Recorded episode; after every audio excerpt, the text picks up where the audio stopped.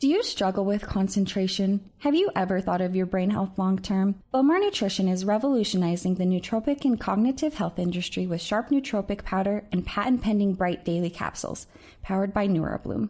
If you struggle with focusing, think of Sharp as brain food that supports concentration. Sharp works with your natural brain chemistry to provide a heightened sense of well being that can delay cognitive decline and also increase mood. Bowmar Sharp tastes amazing and comes in many different flavors available in caffeinated and non caffeinated versions. While Sharp is a short term aid in cognitive health, think of Bright Daily capsules as a way to improve overall brain health and prevent cognitive decline long term. As we age, so does our brain. Supplementing with Bright has the potential to delay this aging process and helps your brain function optimally. Stay ahead of the curve and order yours today at bowmarnutrition.com and save $5 off with code GENIUS5. Forget frequently asked questions. Common sense, common knowledge, or Google. How about advice from a real genius? 95% of people in any profession are good enough to be qualified and licensed. 5% go above and beyond. They become very good at what they do, but only 0.1% are real geniuses. Richard Jacobs has made it his life's mission to find them for you. He hunts down and interviews geniuses in every field. Sleep science, cancer, stem cells, ketogenic diets, and more. Here come the geniuses. This is the Finding Genius Podcast with Richard Jacobs. Hello, this is Richard Jacobs with the Finding Genius Podcast. I have Jason Brennan. Uh, he's the Robert J. and Elizabeth Flanagan Family Professor uh, he focuses on strategy, economics, ethics, and public policy. He's part of the McDonough School of Business at Georgetown University. And we're going to talk about uh, his work. So, Jason, thanks for coming. Sure. Thanks for having me. Yeah. Tell me a bit about your background and the current work you're, you're researching on and working on right now. Uh, I'm an academic. I'm originally from the Boston area, but I don't have a Boston accent. I'm a guitar player.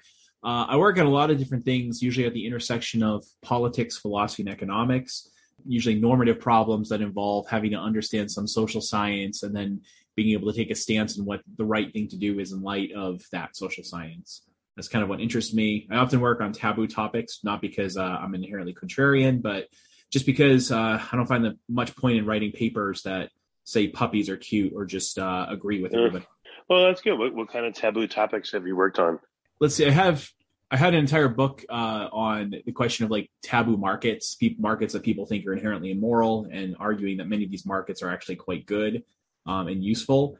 Uh, I had a book called When All Else Fails and a series of associated papers with it that were about things like, you know, if you see a, a police officer choking someone like Eric Garner to death, is it morally permissible for you to shoot the police officer to save him? And I argued, yes, it is. It's not, I wouldn't advise it because they'll probably kill you, but I argued it is actually just and permissible for you to do probably my most famous book is something called Against Democracy, which is arguing that democracy is not an inherently just system. The only thing that justifies it is that it performs better than the alternatives, but it's inherently flawed. And so we should at least be open to experimenting with some alternatives to democracy. Yeah, let's talk a little bit about uh, democracy. So, what um, do you believe it's the best system, like the cream of the crap, but it, still could be improved a lot? Or is there another system you think that's, that's quote unquote better? Yeah, I think of democracy a little bit like I think of the band Iron Maiden. Uh, I'm a fan of Iron Maiden, but uh, I think some of their albums from like the early '90s weren't very good. Uh, and similarly, I think of democracy as given how bad people are. I mean, I should say this: if people were morally decent, I don't think we'd have government at all. I, I do think the stand the claim that like if only people were angels, we wouldn't have government is true. In fact, I think that's if anything giving us too much credit if people were just morally decent, I don't think we'd need any kind of government, period. Uh, I think government is a response to human depravity. But given that people are pretty depraved and bad, uh, democracy, generally speaking, functions better than the alternatives that we've tried. So, sure, I'm a fan in that sense. But then the question is, well, what's wrong with it as we try it, and what can we do to fix it? Uh, and that's what I a lot of what I focus my work on. In particular, I focus a lot on the issues of how we res- how we don't think very clearly about politics, um, what kind of duties we have with regard to getting information, um, why is it democracies incentivize people to act in irrational and bad ways, why do they make us mean and dumb, and so that's kind of the things that I'm concerned about. Yeah, interesting. Um, when you when you first started talking about it, and you said you know people essentially are all massively flawed, and I'm just I'm putting words in your mouth, but like a mess, etc. Do people get upset when you say that? they say, "Well, I I'm not like that, or you know, or do people agree, or do they laugh, or like what kind of responses do you get when you say that stuff? Yeah, generally speaking, uh, depends on who I'm talking to. If I talk to average people, almost everyone agrees, and then they think I'm talking about somebody else. Right? It's like, yeah, you're right. Politics makes people mean and dumb. Not me. I'm smart and I'm nice, but of course, everyone else is terrible, and they're usually very partisan about it. So it's the type of thing where if a person's a Democrat, they think what I'm saying is that Demo- Republicans are all stupid and evil. If they're Republicans, I think I'm saying that Democrats are all stupid and evil. And I go very, I'm trying to be very careful. I say most people of most ideologies do not think very carefully about politics. They reason in very poor and irrational ways. Um, and that includes most people who agree with my views too. Right? Do I think I'm better than they are? That stuff. Yeah, I do, and I understand that most people think they're better than they are. I understand what the Dunning Kruger effect is. But I think mo- politics makes most people stupid. And by the way, I think that is the point of politics. It makes us stupid because stupid is the point. And, and to illustrate that really quickly, think about a, a diamond engagement ring. Um, actually, think about sports fandom. That's a better metaphor for this one. Mm-hmm. I'm from the Boston area originally, and as a result, it is useful for me socially to be a fan of Boston area sports. And one way that, and you get social benefits from that. People like you more when you're wearing the Red Sox gear or the Celtics gear they are more likely to be your friend they're more likely to date you to do business with you because you're basically showing that you're one of them right? That's how sports works. And that's true even if you like sports for other reasons. You get these social benefits yeah it's like it's like uniting against a common enemy even though you're not killing the enemy you're just playing basketball against the enemy quote unquote. And one way you can prove your loyalty is to be kind of irrationally a fan. So imagine like you and i are watching a game and uh, let's say like I don't know, uh, uh, one of our players is coming into home plate and he's called out. And the call is correct. The guy clearly was out. However, I very loudly in front of everyone go, "Is the umpire blind? Obviously, he was safe." And even if people are like, "Oh, I mean, that's no, that was a good call," they're like, "He's a real fan." Like, and so I'm sort of by being more extreme and more obviously loyal to my group by saying stupid things. I actually like improve my status within the group as being a super fan and I get increased social benefits. We have really good reason to think that the psychology of politics for most people is basically exactly like that.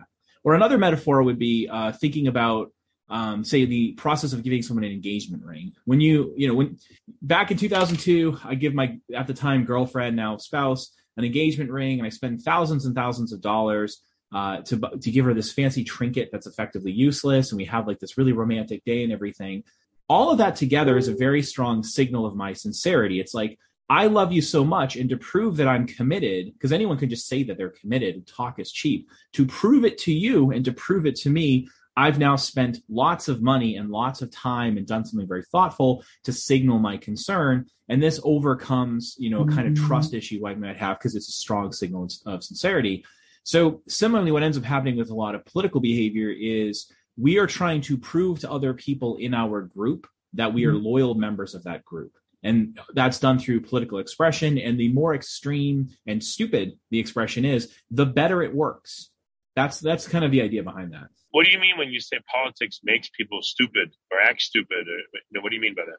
Uh, when you look at how people reason about politics, they reason in infantile and irrational ways. They're extremely biased. Uh, and I don't mean biased in the sense of having an opinion. Like people say, oh, you're biased because you vote a certain way. No, I don't mean biased in the view of having an opinion. What I mean is systematic deviations from rational thought. So, for instance, uh, here, here's an example of an experiment. There are thousands of things like this. It's systematic. This stuff has been studied for 70 years, but here's one experiment. Uh, Dan Kahan at Yale runs an experiment in which he gets people to do a math problem. And he says, I'm going to give you data. The data is mm-hmm. fake. To be clear, this is a made up math problem. I just want you to tell me what the data would say if it were real, which it isn't. So the math involves uh, like assessing mm-hmm. whether a particular kind of toothpaste is effective.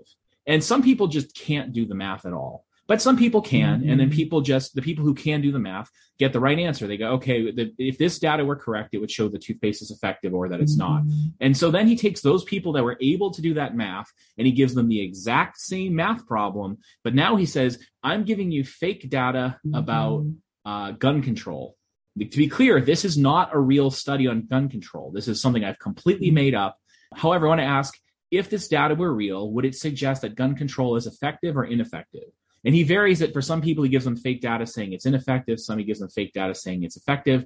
And then he sees how they respond. Here's what happens the people who believe in gun control and can do math say the data supports gun control no matter what. The people who say that who are against gun control say that it's against gun control no matter what. Mm-hmm. So basically, as soon as a politically divisive issue is introduced, people read what they know. Mm-hmm. What they've been told is made up data as supporting their politics. Right. And it turns out this kind of thing is omnipresent. People are constantly behaving this way. They don't reason about politics very well. Yeah. Well, I had just um, seen an article that I, you know, I thought to myself, duh, how can I not know this? But, you know, when there's a congressional hearing or things that are televised, that's not where the real politics happens. It's, it's kind of for show, and the people involved are acting and let's say yelling at each other, etc. Have you do you believe that that's the case first of all, and and if so, what's the implication of that? Yeah, I mean, I do think politicians act in kind of crazy ways. Um, you know, inappropriate ways. They say things that are stupid, but they do that because of us. It's we have to be clear.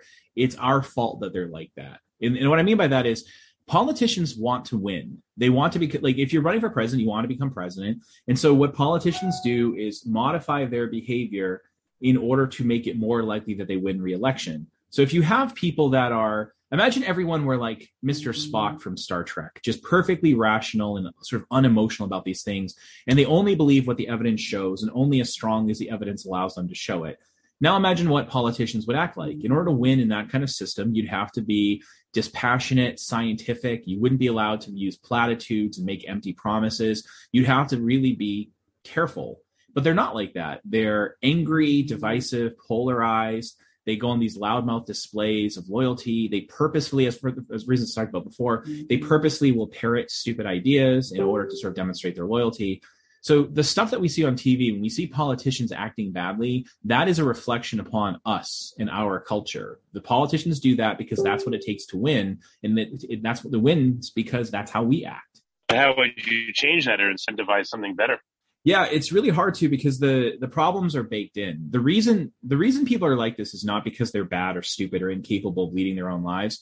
Um, I'm extremely anti-paternalistic. Like I, I don't favor government paternalism about basically anything. Like I don't think you should be made to wear a seatbelt or wear a helmet or forbidden from drinking like sugary soda. Or I, I think you should be allowed to shoot heroin if you want to when you're an adult. I'm saying that as a disclaimer because I just want people to know that's how anti-paternalist I am. But the problem that happens in politics is your vote doesn't matter very much and people act like it.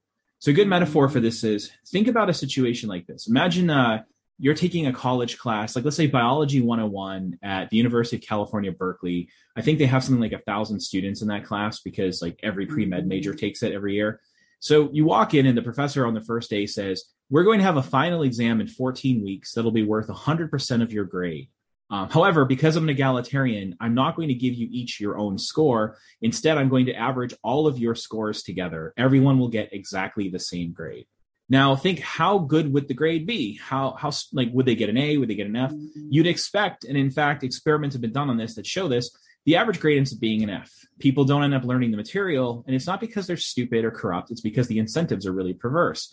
If you study hard, like let's say let's say without you, there's 999 other students besides you. So the other students are all going to get, let's say, a 30. None of them are going to study, but you decide to spend the entire semester studying really hard so you score 100 on the exam. Well, now you move the class average up from like a 30 to like maybe like a 30.7.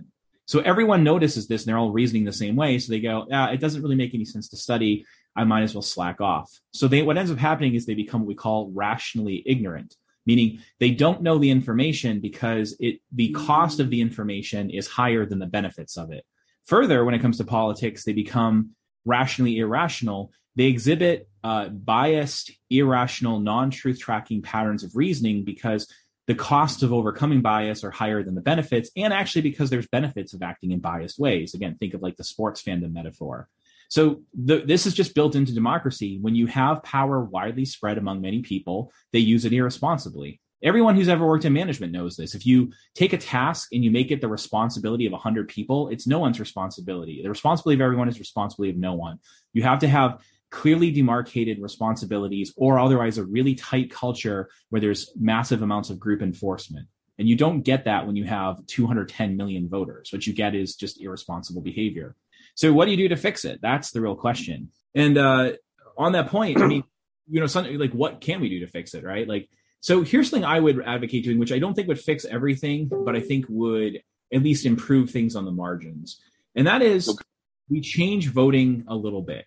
Uh, so I'm not saying exclude dumb people from voting or irrational people from voting uh, or ignorant people, but instead um, we could use a research method that a method that's been used in research to study how knowledge and other things affect people's voting behavior uh, in order to improve the epistemic outcomes of democracy. So what you do is uh, on election day, everyone votes. Everyone can vote. Your kids, your cat, everyone. Just let them all vote. Doesn't matter who. Uh, but when you vote, you do three things. The first thing you do is you tell us what you want. That is, whatever it is we're voting on, whether it's who the county dog catcher will be, or a referendum, or who president might be, whatever whatever that is, you tell us what your answer is. The second thing you do is you tell us who you are. We get some information about your demographics um, because this kind of thing affects how people vote. So we know things like generally speaking, your ethnicity, your uh, your employment status, your education level, your income level, et cetera, where you live in the country. Um, and this will be done privately. We won't we won't tag it specifically to you, but it will be used in the next step.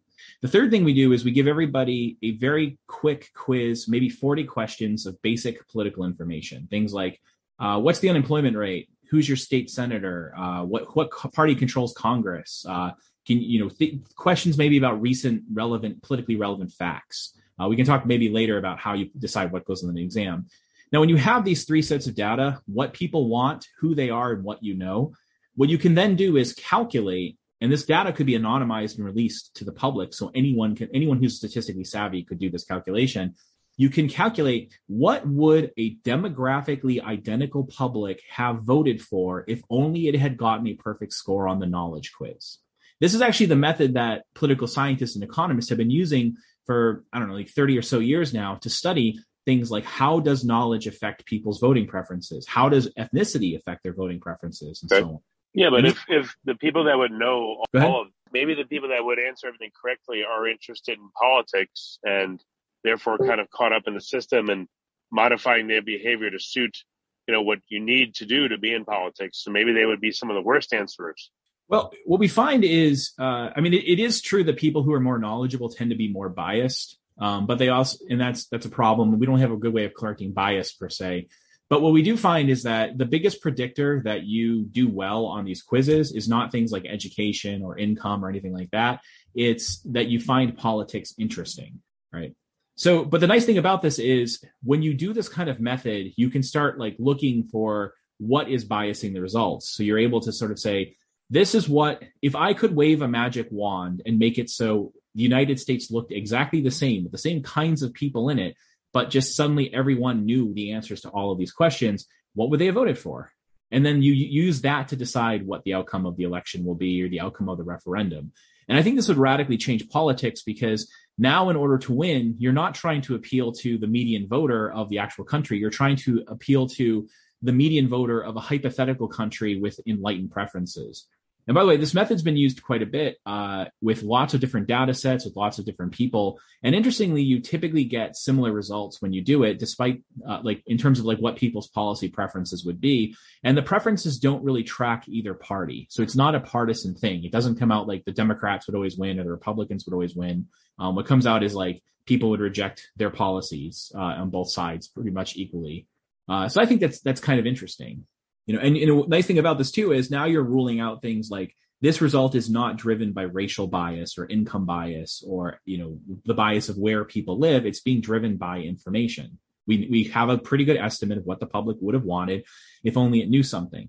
By the way, you can also use this well, method. Is it is it is it more important to know who's in Congress, or is it more important to know, let's say, the top five issues that uh, I don't know, uh, you know, are, seem to be the most important to the local population or to the, the national population. Maybe yeah, it would be a pre-voting on, you know, what does everyone consider the top issues, and then questions surrounding those. That seems to be more like real, quote unquote, knowledge versus just yeah. knowing like, oh, the president's this person, the you know, the Republicans are in control, of the Democrats, or whatever. I mean, I really think you need to know all that stuff. And by the way, and people don't really know any of it for what it's worth. But I mean, first of all, you can't be a good voter if you if you don't know who your congressperson is. How can you tell whether if you don't know who your congressperson is, which the typical American doesn't, you don't know which party controls Congress, you don't know what they've done, and you don't know what they could have done. it doesn't matter what else you know. You're not in a position to know whether they've done a good job and whom you should vote for. And in fact, most people don't know that. The typical American pretty much knows who the president is and not much else.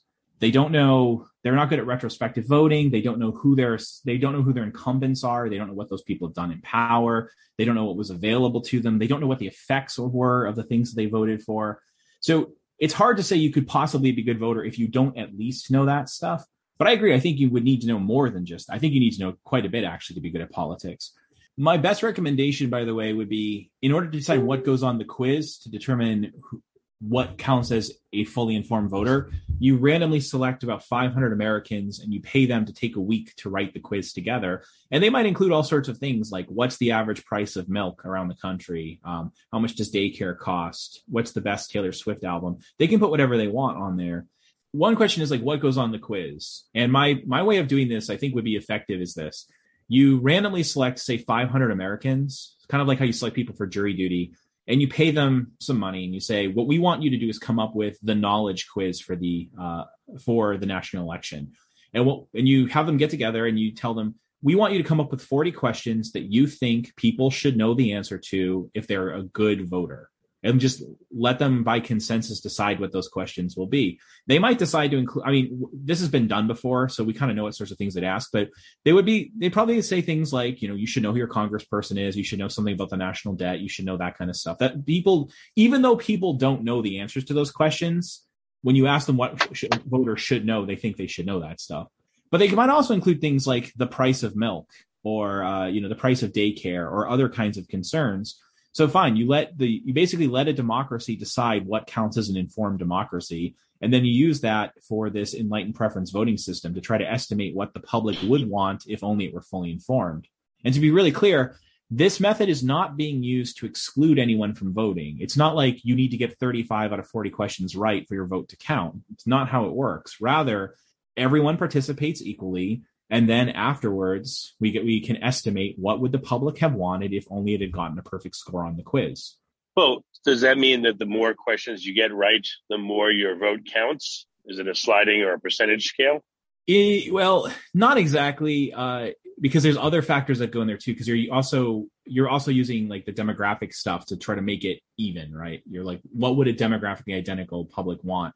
So after the fact you might say something like well all things equal, like you had more influence than that person because you got, you know, you voted higher, but it's it's really kind of artificial to do that. It's more like we all have equal input and then there's an output that's generated. Do you struggle with concentration? Have you ever thought of your brain health long term? Bowmar Nutrition is revolutionizing the nootropic and cognitive health industry with sharp nootropic powder and patent pending bright daily capsules, powered by NeuroBloom. If you struggle with focusing, think of Sharp as brain food that supports concentration.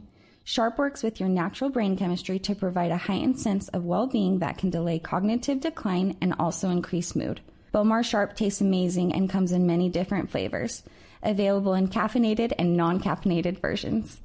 While Sharp is a short term aid in cognitive health, think of Bright Daily capsules as a way to improve overall brain health and prevent cognitive decline long term.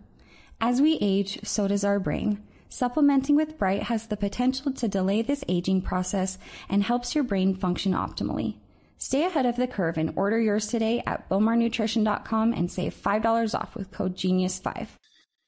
Because does it have to be a perfect score or can it be just a, uh, a high score like, you know, 90% or 80%? Why why perfect? No, uh well, you're estimating what would the what would the public have wanted if it had gotten a perfect score? What would the public have wanted? But, but why, why is that the metric? Why not take the average score?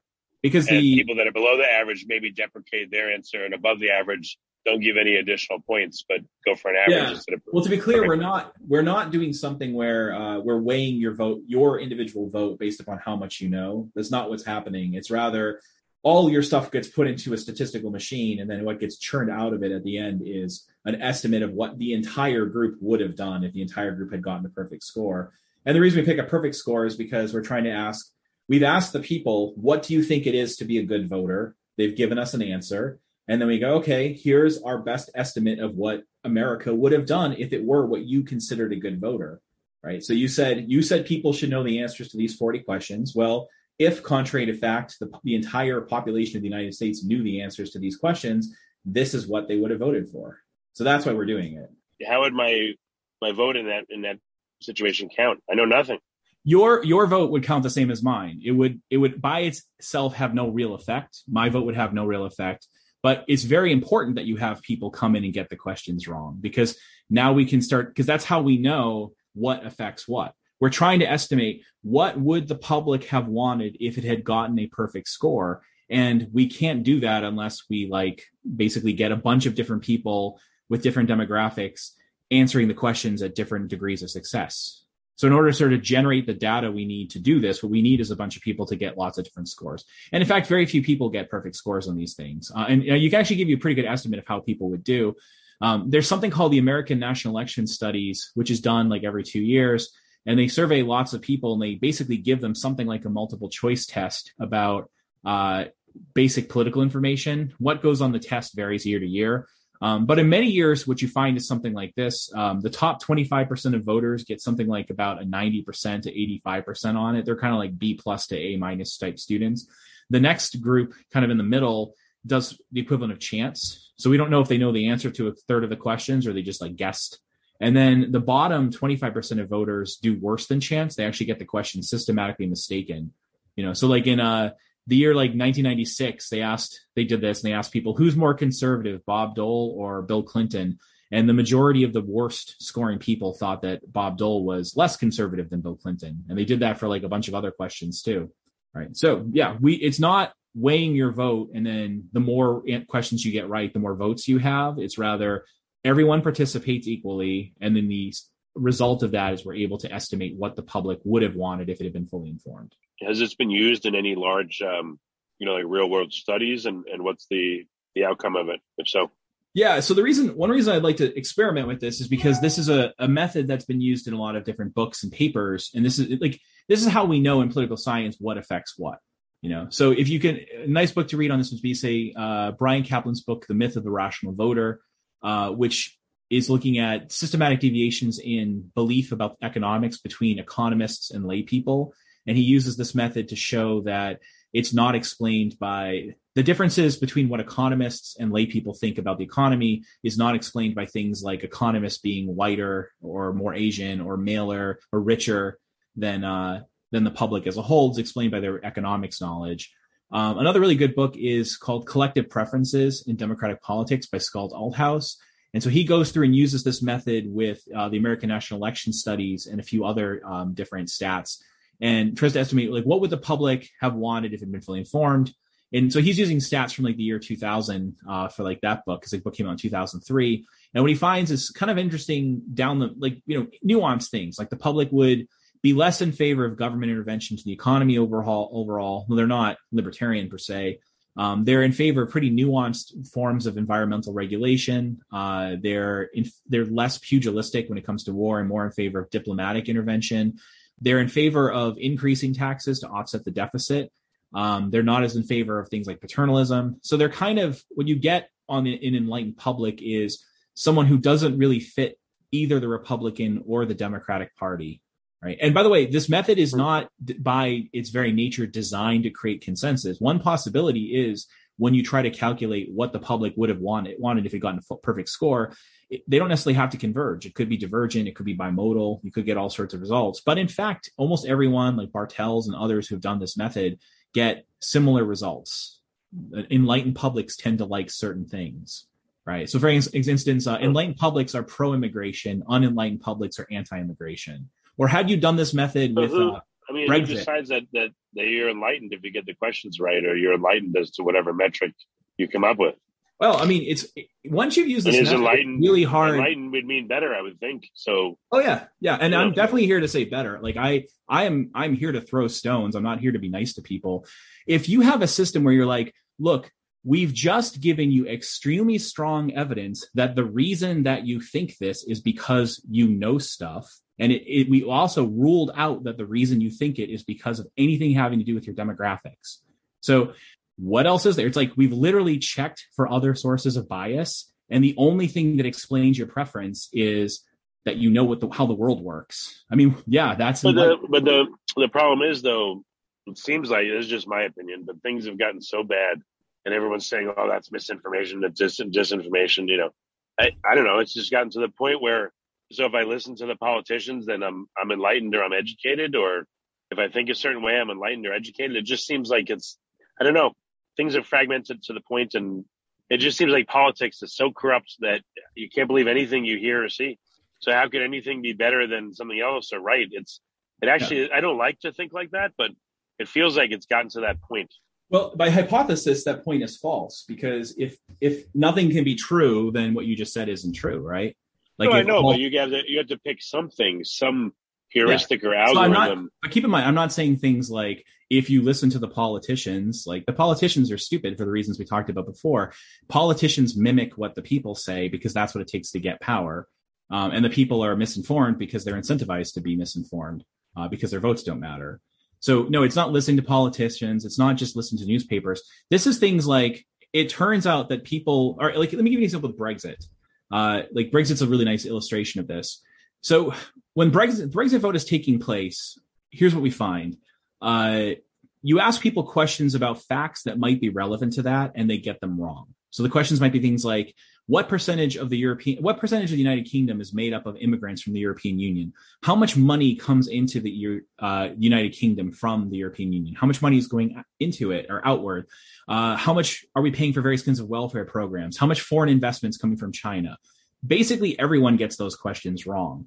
However, the Remain voters are closer to the truth than the Leave voters. But there's also demographic bias too, because they're not the same kinds of people. Remain voters tend to be younger, uh, Leave voters tend to be older, et cetera, et cetera.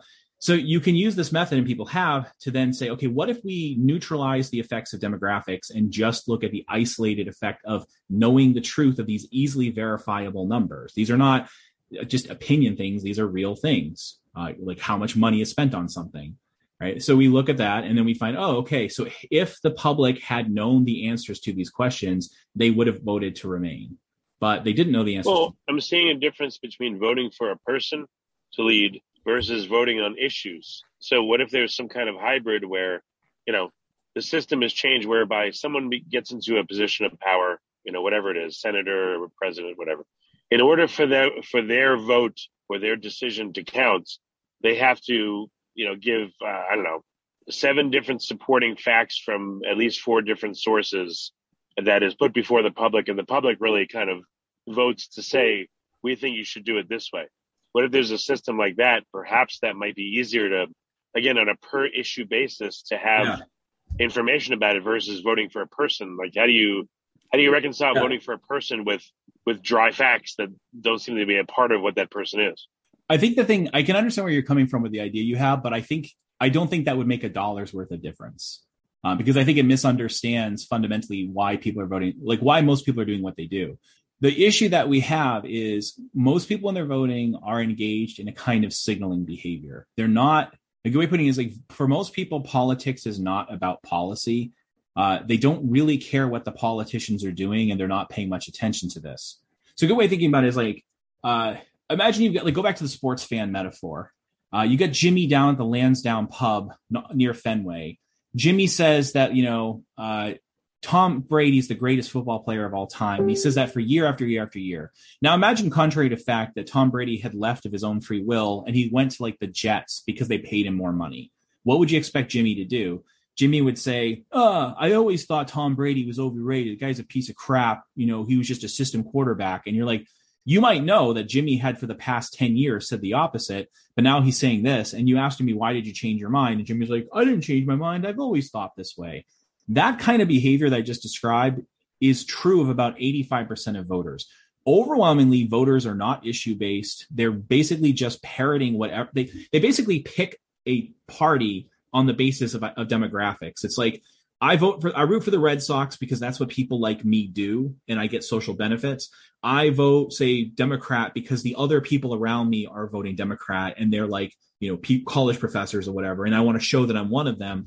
And what you effectively have are different demographic groups are for kind of historically arbitrary reasons attached to different parties. But once they are, you get these weird social benefits for rooting for that. And so then what you see is the majority of the people who vote for that party, and they vote for it every single time, they either stay home or they always vote for the same party. Very few people swing. uh, what they'll do is either they either don't know what the party stands for at all, or if they do, they're just parroting whatever the party says today. So examples of this would be when you ask Republicans in early 2016 their stance on free trade, the majority of Republicans say that they're pro free trade.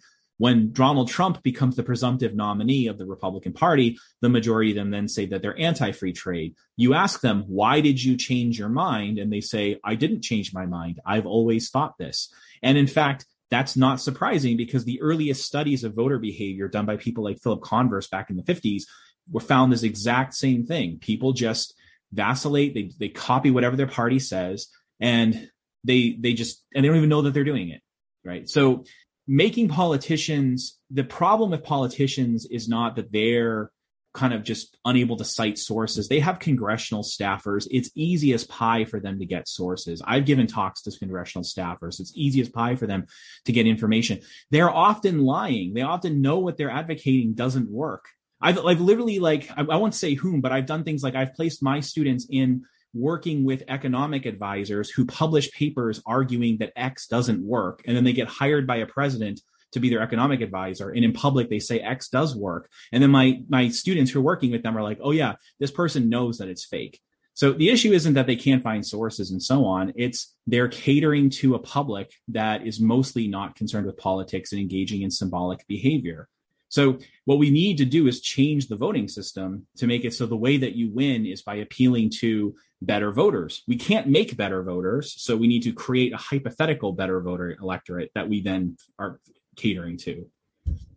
Have you um, learned anything about sortition? You know, I guess uh, some random element of, of electing people. Yeah, and I do think, uh, yeah. So sortition involves. How, how does that play into uh, your thoughts? Well, for one, uh, when I talk about this enlightened preference voting system, um, I keep saying rather the best way to design the quiz for that is to use sortition to decide to pick the people who write the quiz, right? Because then you avoid demographic bias and so on. You're just randomly picking people. Um, some people like uh, Alex Guerrero uh, at uh, Rutgers University, um, not Tom Brady's trainer, different Alex Guerrero, Claudia Lopez Guerra at um, University of Richmond, and a few other people have argued that if we use sortition, um, we just randomly select people and then they and only they can vote, that this would lead to better outcomes because you make people's votes count for more. Um, I'm not sure. My worry about that is this. I think when you look at when you look at what makes people vote well, um, they really only vote intelligently if their votes count for a lot. Like you have maybe a hundred voters. When you have when people have like a really low chance of having any effect, uh, any chance of making a difference, what they do is they vote kind of symbolically but stupidly.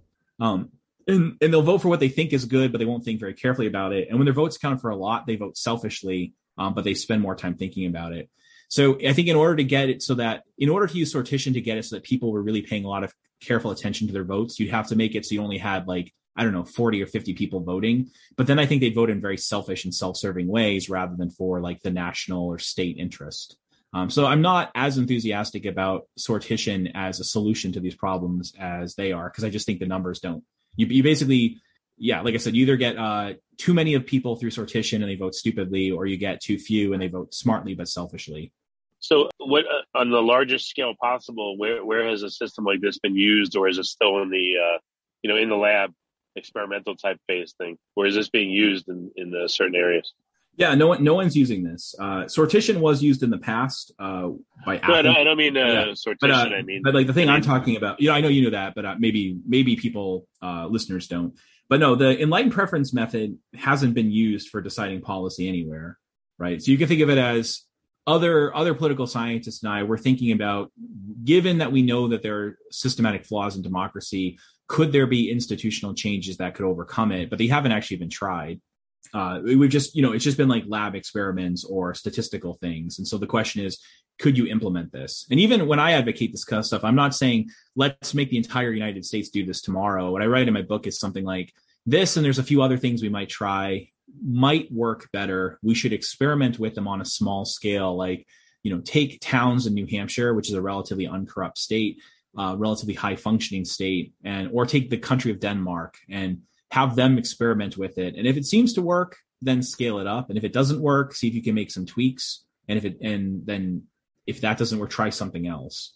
right? So this isn't meant to be like a revolutionary program where we do this all tomorrow. Um, because the reality is, with any institutional changes, uh, there will be unforeseen consequences and complications.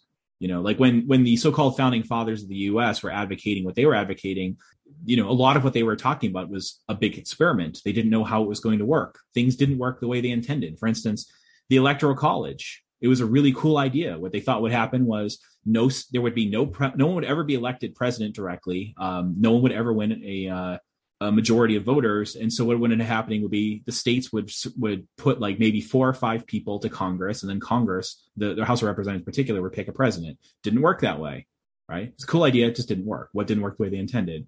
So similarly, I think where, where, where could your idea be tested? Where it would be, I don't know, it would give like significant results that could then be used. Like, you know, what's your ideal where this could be used? Yeah, start by um, taking towns in New Hampshire and have them use this for maybe referenda and things like that. And then if that works pretty well, try doing it for electing the governor uh, at the state level. And if that works well, then maybe electing like you know the senators and the House of Representative members. Uh, and then if that works, now try spreading it out to other states. And I, I by the way, I would perfectly say like it will be worse in Louisiana than it will be in New Hampshire, right? Because institutions work differently in different places based upon things like the level of corruption of their government, uh, the quality of their citizens, the uh, the general levels of trust between citizens. So that's why I think you start with New Hampshire and Denmark, and then high functioning places, and then if it works there, you try it elsewhere. Okay, well, very good. Well, Jason, where can people find out more about your work and your ideas? Where can they go? Uh, I don't do a lot of social media anymore. I'm not on Twitter, uh, so I think uh, I was blogging for a while, but uh, I'm not really anymore. So I guess they can't, you know, sometimes I appear on things like this. Sometimes my books are out in bookstores and so on, but um, I don't have like a, a big permanent social media presence or anything like that. Oh, no problem. But people can keep an eye out for your work. So very good. Well, Jason, thank you so much for coming on the podcast. And I, I'm lucky I got you when uh, a lot of people wouldn't because you're not, uh, you're not too active out there, but thank you for coming on this podcast. Really appreciate it. Thanks so much. Have a good one. Do you struggle with concentration? Have you ever thought of your brain health long term? Bowmar Nutrition is revolutionizing the nootropic and cognitive health industry with sharp nootropic powder and patent pending bright daily capsules, powered by NeuroBloom. If you struggle with focusing, think of Sharp as brain food that supports concentration. Sharp works with your natural brain chemistry to provide a heightened sense of well being that can delay cognitive decline and also increase mood. Bowmar Sharp tastes amazing and comes in many different flavors available in caffeinated and non caffeinated versions. While Sharp is a short term aid in cognitive health, think of Bright Daily capsules as a way to improve overall brain health and prevent cognitive decline long term. As we age, so does our brain. Supplementing with Bright has the potential to delay this aging process and helps your brain function optimally. Stay ahead of the curve and order yours today at bowmarnutrition.com and save $5 off with code GENIUS5. You've been listening to the Finding Genius podcast with Richard Jacobs. If you like what you hear, be sure to review and subscribe to the Finding Genius podcast on iTunes or wherever you listen to podcasts. And want to be smarter than everybody else? Become a premium member at findinggeniuspodcast.com. This podcast is for information only. No advice of any kind is being given. Any action you take or don't take as a result of listening is your sole responsibility. Consult professionals when advice is needed.